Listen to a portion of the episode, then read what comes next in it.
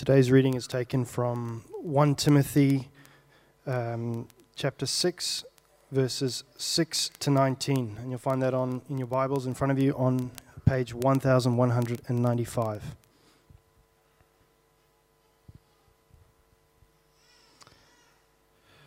But godliness with contentment is great gain.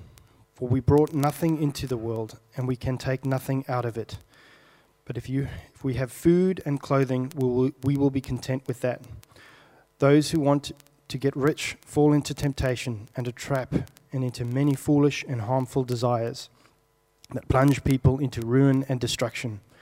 For the love of money is the root of all kinds of evil. Some people, eager for money, have wandered from the faith and pierced themselves with many griefs. But you, man of God, flee from all this and pursue righteousness, godliness, faith, love, endurance, and gentleness. Fight the good fight of the faith.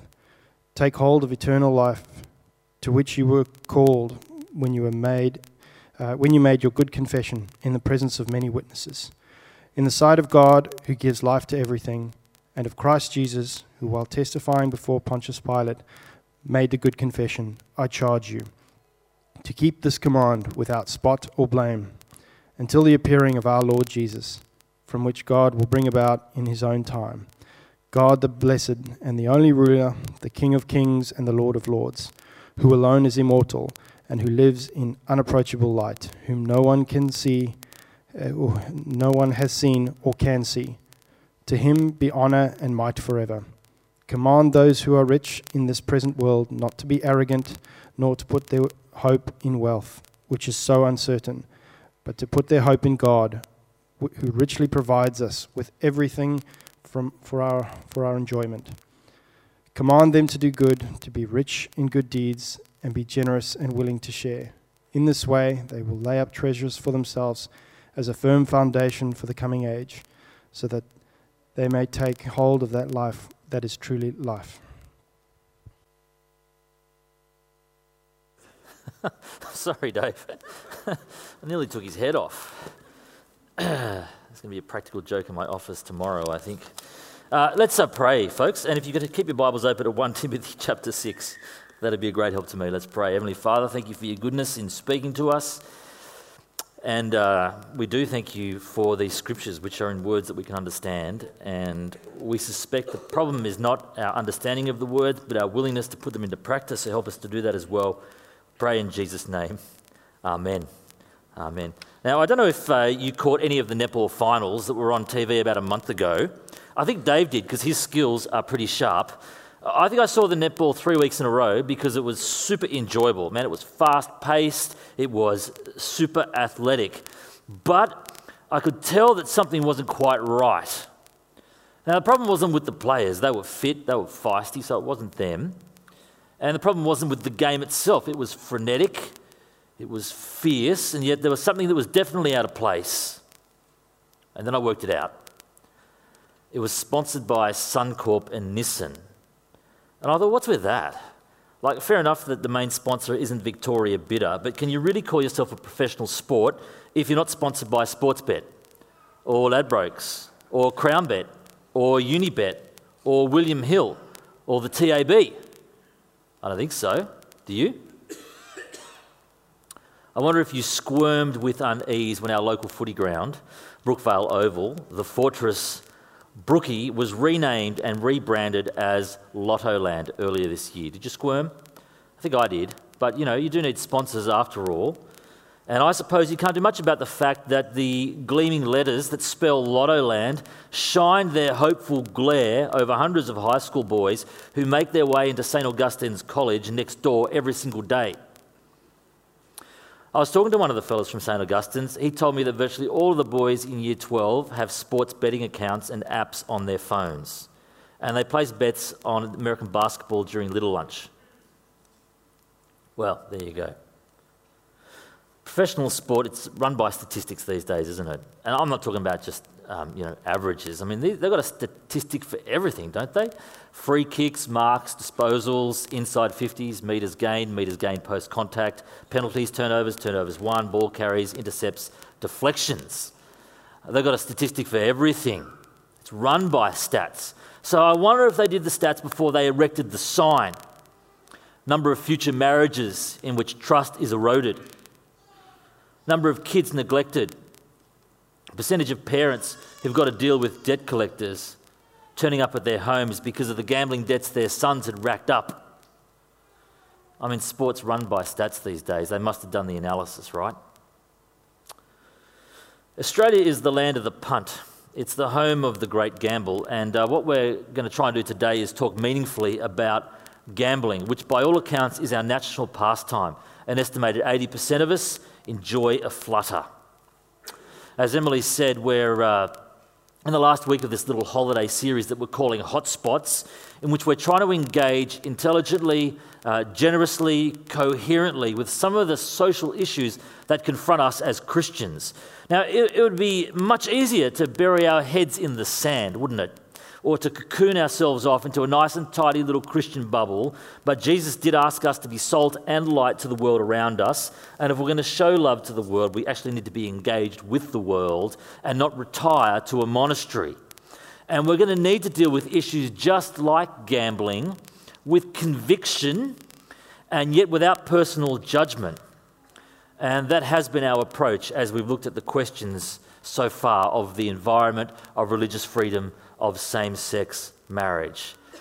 Now, today, as we finish with this topic of gambling, let me say that at points it might appear like I'm being a little bit judgy. I'll be upfront about that. But I want to let you know that's not my intent, okay?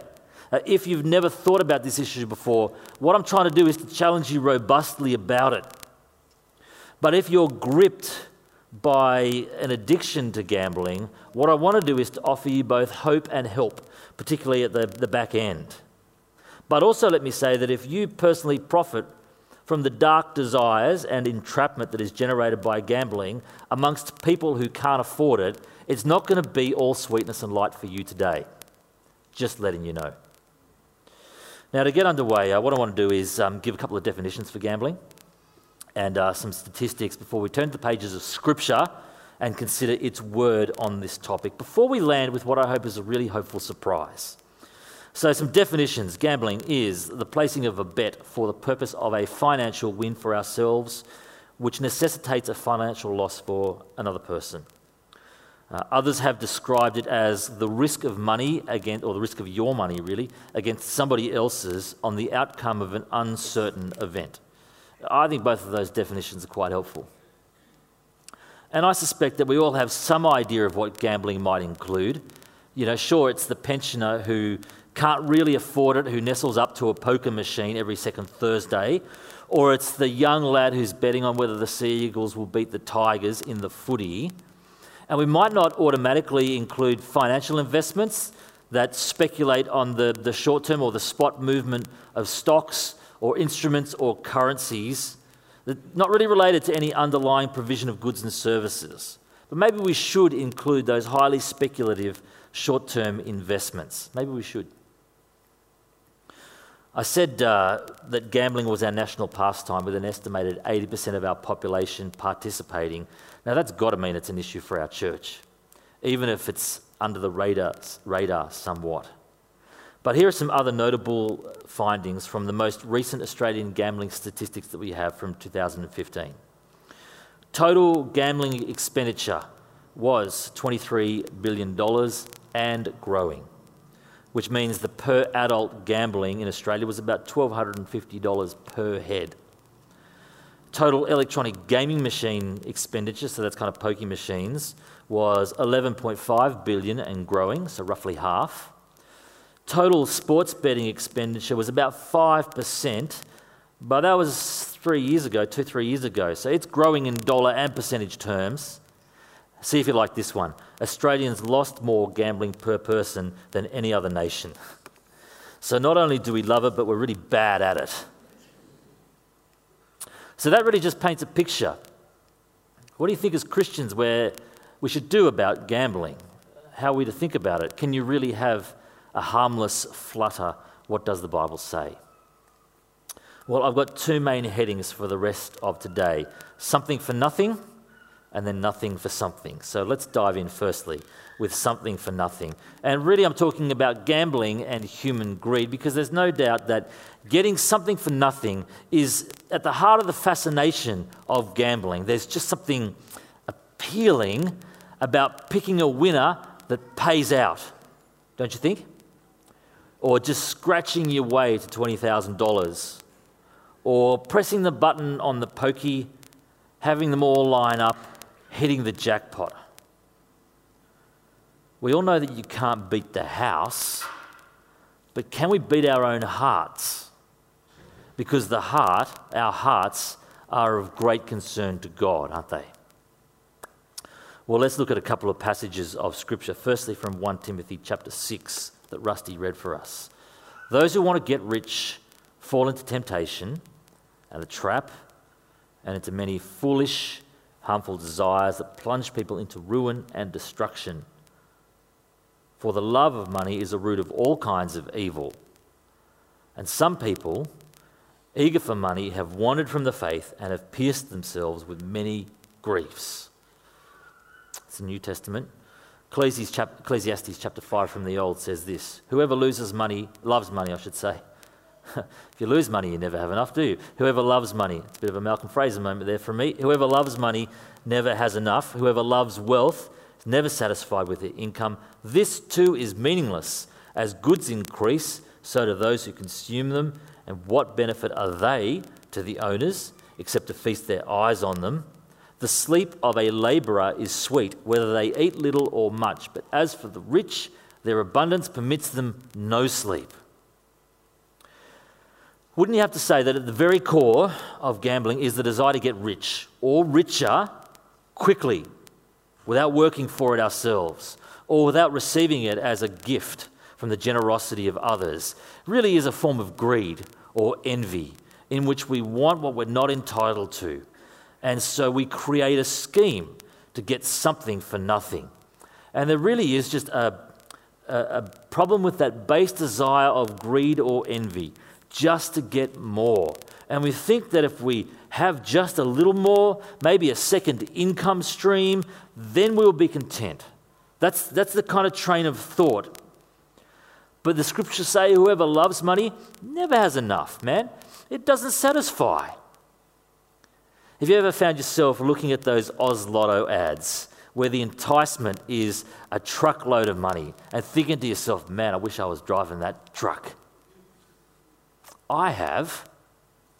And you know what? If I was driving that truck, apart from those weird round things that are in the cab, if I was driving that truck, I think I'd soon wish that I was driving a longer truck that had a bigger load of money. That greed underpinning our gambling pastime, it's just deceitful. And that hope for just a little more is illusory because we always want just a little more. Don't you think it was for good reason that Jesus warned us you cannot serve both God and money? Like one of them always wins. We pretty well know which one it is. Don't you think it's for good reason that the teacher in Ecclesiastes warned his students against greed? Don't you think it's not hard to see the Apostle Paul's warning to Timothy about those wanting to get rich falling into temptation and a trap and into harmful desires and ultimately into ruin as playing out at racetracks and in gaming rooms all over our country. Don't you think there's immense wisdom in 1 Timothy 6, verse 6 that says, Godliness with contentment is great gain? It's a better bet, in other words.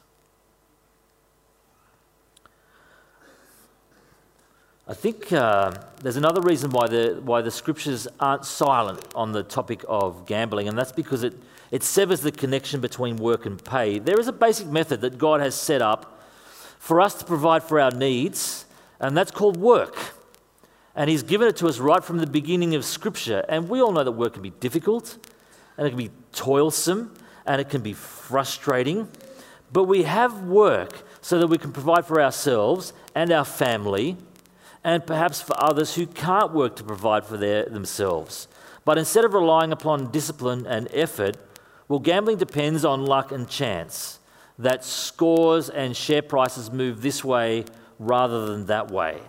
Well, the scriptures urge us to work hard and creatively for the benefit of others, and yet gambling generates a something for nothing attitude that's just perilous for our soul. What do the words say in Ecclesiastes 5? The sleep of the laborer is sweet, whether they eat little or much, because at least they know it's their own bread and they've earned it. There was a governor of Wisconsin in the States who said way back in 1873 nothing is so demoralizing or intoxicating, especially amongst the young, as the acquisition of money or property without labor. It's funny, really, because the book of Proverbs said something very similar a whole lot earlier. Those who work their land will have abundant food, but those who chase fantasies will have their share or their fill of poverty.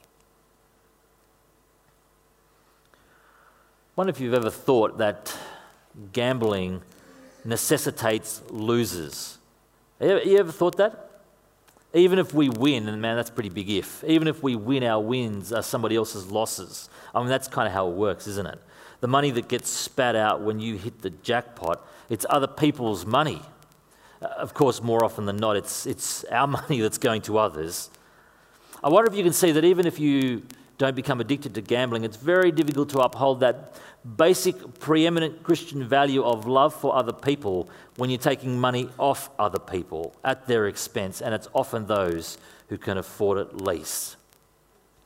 I wonder if there really is such a thing as a harmless flutter. It's interesting, isn't it, how enjoyment of a game you've bet on changes shape when you've bet on it, when there's a financial loss or gain included. It's intriguing how prone to greed we are and how we don't think of others when we're caught up in the rush of it all. It does seem to me that the appeal of something for nothing is really quite strong. Now, friends, I don't think it's just the, uh, the internal kind of heart aspect that's the only downside of our national absorption with gambling. The, the wider consequences to families and societies are actually horrific. Uh, what attracts us to gambling is the idea of something for nothing. But big picture, what we reap is nothing from something. Uh, nothing good, at least, from all that $23 billion. I mean, you think about it, it's not uh, entirely difficult to see the connection between uh, gambling or a, or a gambling addiction and family neglect. Money gets spent at the track or on the app uh, or in the gaming room that should be spent on growing children or aging parents or the needs of friends or strangers via charitable donations or even just productive and enjoyable and positive pursuits of our own. That's not hard to see. Pretty hard to bear, but not difficult to see.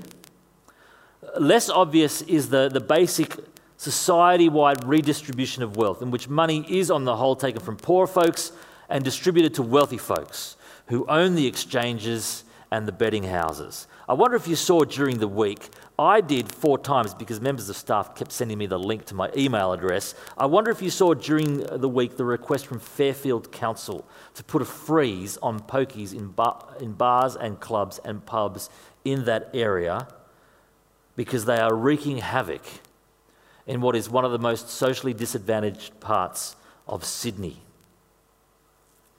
Gambling might be considered, or traditionally is considered, one of the pleasures of the working man, but it's big business to the wealthy man, and the money tends to flow in that direction. Of course, it must have an effect right across the board. Uh, there was a governor of New York this time, his name was Tom Dewey, in the kind of Roosevelt era, and this is what he said Big call. The entire history of legalized gambling in this country and abroad shows that it has brought nothing but poverty, crime, and corruption, demoralization of ethical standards, and ultimately a lower living standard and misery for all the people. But if it's true that it affects all the people, it certainly creates a basic redistribution of resources from the poor to the rich, even if that's not obvious for us to see and perhaps even less obvious to the naked eye, are the countless lost opportunities to bless a less fortunate world. So, back in 2015, that was the year where we spent $23 billion on gambling. Australia's foreign aid budget was 4 billion. So, 23 billion on gambling and 4 billion on foreign aid. Uh, you might look at that and say, well, Scott, that's not fair. You're not comparing apples with apples. One is government spending, the other one is personal choices. Well, I look at it and it looks like this 4 billion versus 23 billion, and I call it a national calamity. How can it be anything but that? We can, I mean, let me get it right in my head. We can spend $23 billion trying to get a little bit richer. Nationally, can only spare $4 million to help the poorest people in the world. Okay, let's say I am being unfair, and let's look at private giving to charity. Roughly the same percentage of Australians, that's 80%, give money to charity. Well done. But we give roughly half to charity what we spend on gambling. Tell me how that is nothing other than a national calamity. I mean, let's just imagine this scenario, right? Someone with a bit of clout, a bit of kudos, a bit of respect. I don't know whether it's a political figure or a celebrity figure, whatever, and comes out on the, the eve of Melbourne Cup. You know, that's where a bunch of horses race around a track. Race that stops the nation. And uh, this person says, Look, this is what we're going to do tomorrow. Whatever you would have betted um, on this race, we're going to give to charitable organisations. That's what we're going to do. Well, if that were to happen, there might be $800 million more to play with to relieve difficulty amongst our fellow citizens. Or if that was applied to our global poor neighbours, that would increase our foreign aid spend by over 20%. One horse race, 3,200 metres. But it's never going to happen. Because if even you suggested that, people would call that un Australian. And they'd be entirely accurate, wouldn't they? So our hearts and maybe our, you know, the betting companies and the clubs trick us into thinking we can get something for nothing. And so we pour $23 billion into that mirage, and what we really get, keep doing that, what we really get is nothing for something. Nothing other than entrapped souls and neglected families, and a more uneven society and a less gracious world. Nothing from something. So, how do we respond as Christians? I mean, that's a good question, hey? I think the answer is not simply. You know, back in 2007, Russell Crowe, you know, Russell Crowe, ah, uh, co owner of South Sydney Rugby League team, he, he announced that he wanted to rid Souths of its poker machines. And I think, bravo, Russell. Honestly, man, that is the best thing you have done since Gladiator. Now, how did it work out? The following year, the South Board voted the proposal down, and the club accepted sponsorship from an online bookmaker. In 2011, the club entered into a sponsorship deal with Sydney's Star City Casino. Then South signed a large sponsorship deal with Crown Resorts, who operate casinos all over the place. And you can see their logo emblazoned on Rugby League's biggest stars. And you think to yourself, man, if a Hollywood A-lister can't create any change in a club that he part owns, what hope is there for us as average Christian people? Now, maybe you don't think we need to respond. I mean, I've heard a number of arguments that Christians have uh, employed to try to justify gambling. I can't say I find them super convincing. Uh, some have said, look, we need to support our clubs by poker machines. And I think, right, by fleecing the very members that we're meant to be serving. Come on, we, there's got to be a better way of doing that. Uh, some might say, you know, if it makes the game more enjoyable, but it only makes it more enjoyable if you win, doesn't it? And that whole adrenaline thing that really enhances your experience, well, that's the, that's the addictive element, isn't it? The addictive chemical. Nobody gets hurt, people say. Well, perhaps, but nobody gets helped either. And I really think it is worth thinking carefully about this issue if you haven't already. Now, let me say, I'm not going to legislate here. And I'm not going to, it'd be so stupid, wouldn't it, to crack someone for putting in $2 into a Melbourne Cup sweepstake and saying that's greed, especially if the same person is driving around in a $100,000 car or spending the same amount of money on holidays. So that's not going to be helpful. But I do want to say, at an individual level, we can take control over our own actions, and you don't actually have to get involved, do you? I realize that just say no is not always a great strategy But at the point of our lives where we have an opportunity to form a habit, we can actually choose not to. Of course, nobody plans to become addicted to anything, but you can plan not to, can't you? By opting out at that sort of entry point. And I think that will protect our hearts from greed, and it will protect our families from neglect, and it will protect our wins coming at a loss from others. And how about this alternatively? I mean, this is un Australian. You could say yes to opportunities to bless other people with the money that you would have spent chasing something for nothing. On the investment side, and, and we're naturally thinking about this, good thing to think about, we're going to want to invest our capital not just not into firms that are gambling kind of companies or provide gambling opportunities, but even in our investment strategies, we want to avoid gambling opportunities, those fast, kind of highly speculative profits at others' expense. I mean, financial planning is a good thing, but we've got to resist greed in it, and I think we do that by investing it in resources that are productive, enterprise, right? Uh, there's things we can do. And I think there will be some of us, look, there will be some of us who have moved beyond entry level gambling. Uh, there will be some of us here today, I'm sure, whose lives are being dominated, dominated by the allure and the pull and really bondage to gambling. Let me say, it could happen to any one of us. One of our local ministers had to stop leading his church because of this exact issue. And so, if you think that that only happens in Fairfield, you don't live in Manly, friend. You live in a parallel galaxy. Could happen to any of us. And if it does, then just say no. Well, that's going to be an inadequate response, isn't it? But I think it's equally inadequate to just remain enslaved to the pull of quick money or the adrenaline hit of the bet. If you want to overcome the temptation to gamble, or in fact any temptation, at some point, at many points perhaps, you, you both need to take responsibility and practice repentance. That's what overcomers do. We practice repentance, we say sorry, and we take responsibility, we own it. I believe that having set us free from our slavery to sin and death, God has no intention of his sons and daughters remaining into slavery to something like gambling. But if that's going to happen, well, you've got to own your problem and then you've got to practice repentance. Those who overcome all sorts of things, including gambling, well, they embrace grace. We embrace grace both from God and from others. That is, if we're going to move forward, we've got to receive the forgiveness and the mercy that is extended by God.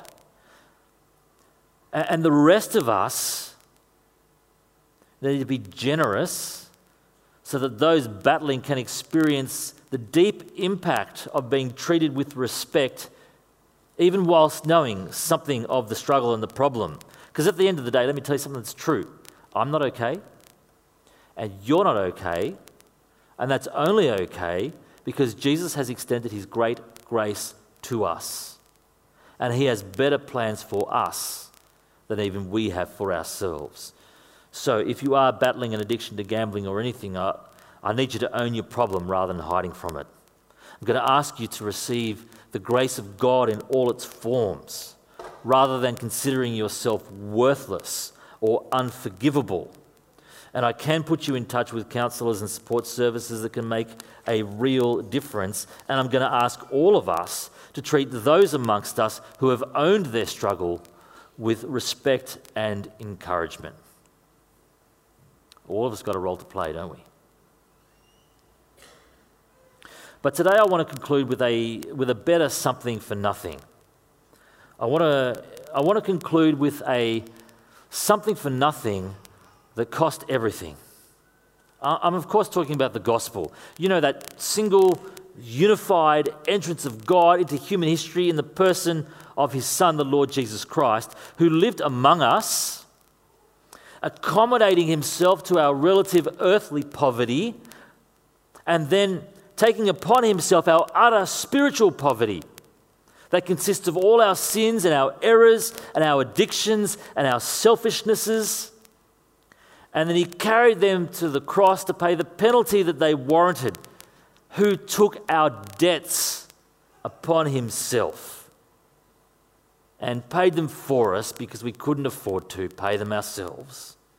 And in return, he grants us forgiveness, freedom, pardon, and a place in his family and a glorious future to look forward to. And friends, that really is a better something. And it costs us nothing in terms of what we contribute, other than turning and trusting in the magnificent life, death, and resurrection of the Lord Jesus Christ.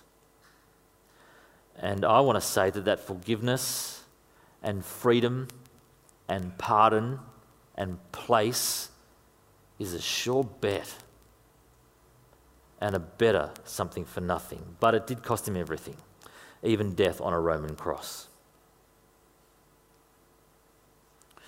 As we finish, recent research suggests that the causes of gambling addiction are not primarily an addictive personality. Um, that might have been learned through a dysfunctional upbringing, which is what we'd previously thought. But actually, it's the influence of peers and the media which glamorize gambling and it's its availability, like it's in your face and it's on your phone. Uh, and also the degree to which your life lacks purpose. In other words, you ain't got anything better going on. Well, look, you might need to switch off the media. You might need to find new friends. You might need to start watching the netball or delete the app off your phone. But if your life lacks purpose, I would love you to know the Lord Jesus Christ deeply because he offers a much better something for nothing than the lure of gambling, even though it cost him everything. At the cost of his own life, he now offers freedom, forgiveness, pardon, a place in his own family, and a really bright future to look forward to. Now, tell me, my friend, what would be the odds of that? Let, us finish by praying, and then I want to tell you about one next step. Let's pray. Heavenly Father, thank you for the Lord Jesus Christ who took upon himself the relative poverty of just living on earth, but then certainly embraced our utter spiritual poverty when he took all of our sins on himself to the cross, paying our debt, as it were. And in return, we are offered freedom forgiveness, a pardon, a place in his family, in your family, and a great, bright, hopeful future to look forward to. I want to pray for brothers and sisters and friends here who are struggling, perhaps trapped by the allure of gambling, that you would help them to own their problem, to embrace your grace, takes necessary steps.